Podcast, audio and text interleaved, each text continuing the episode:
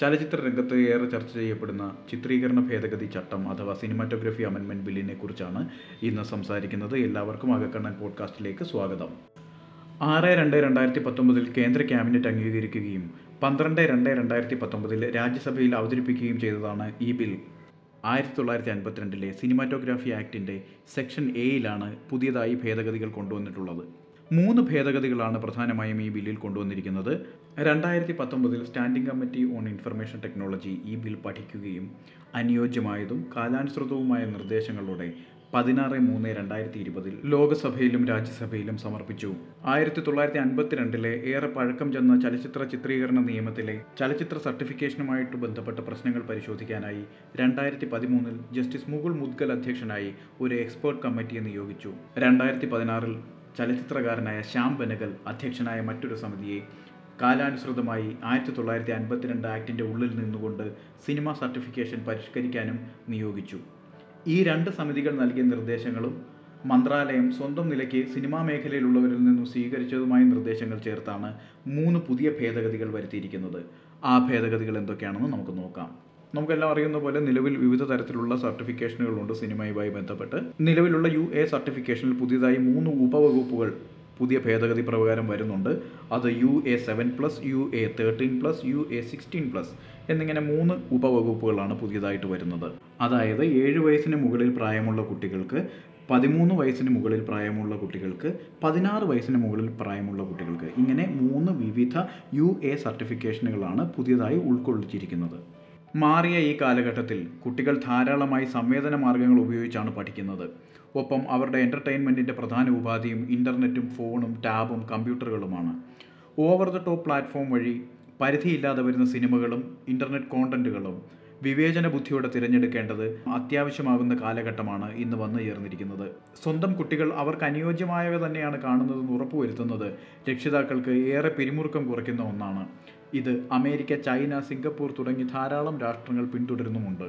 ഉത്തരവാദിത്തപൂർണമായ internet ഉപയോഗത്തെക്കുറിച്ചും digital വെൽബീയിങ്ങിനെ കുറിച്ചുമൊക്കെ ധാരാളം ചർച്ച നടക്കുന്ന ഈ കാലത്ത് പ്രായാനുസൃതമായി വന്ന കോണ്ടന്റ് ക്ലാസിഫിക്കേഷൻ സ്വാഗതാർഹമാണ്. ഇനി രണ്ടാമത്തെ ഭേദഗതിയെക്കുറിച്ചാണ് പറയുന്നത്. ഇത് പ്രധാനമായും ഫിലിം പൈറസിയുമായി ബന്ധപ്പെട്ടതാണ്. ആയിരത്തി തൊള്ളായിരത്തി അൻപത്തിരണ്ടിലെ നിയമത്തിൽ പൈറസി തടയുവാനോ കണ്ടെത്തിയാൽ ശിക്ഷിക്കുവാനോ യാതൊരു വ്യവസ്ഥകളും ഇല്ലായിരുന്നു.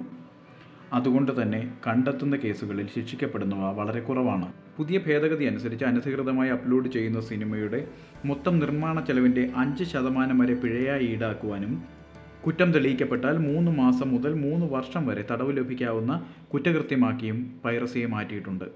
അനധികൃത പ്രദർശനം മാത്രമല്ല സിനിമാ ബൗദ്ധിക സ്വത്തവകാശ തർക്കങ്ങളും സെക്ഷൻ അഞ്ച് എ ഉപവകുപ്പ് മൂന്ന് പ്രകാരം കുറ്റമാണ്.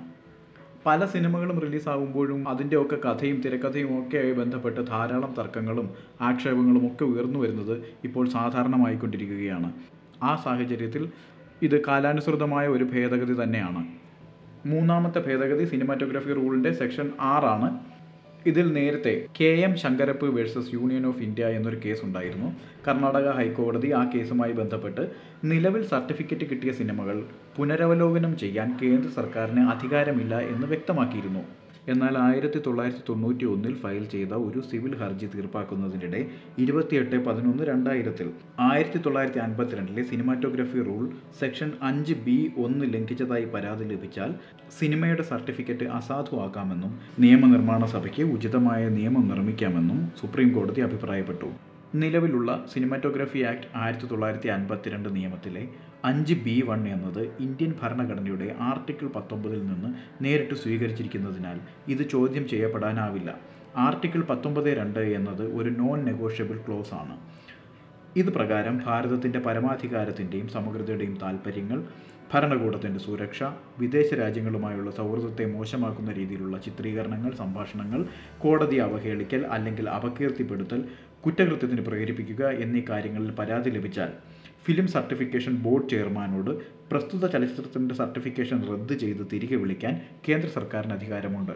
സമീപകാലത്തായി ധാരാളം പ്രാദേശിക ഭാഷാ ചിത്രങ്ങൾ ഭാരതവുമായി വിവിധ തലങ്ങളിൽ നയതന്ത്ര ബന്ധമുള്ള ചൈന ഉൾപ്പെടെയുള്ള രാജ്യങ്ങളിലേക്ക് മൊഴിമാറ്റം ചെയ്ത് പ്രദർശിപ്പിക്കുകയും സാമ്പത്തിക വിജയം ഉണ്ടാക്കുകയും ചെയ്യുന്നുണ്ട്.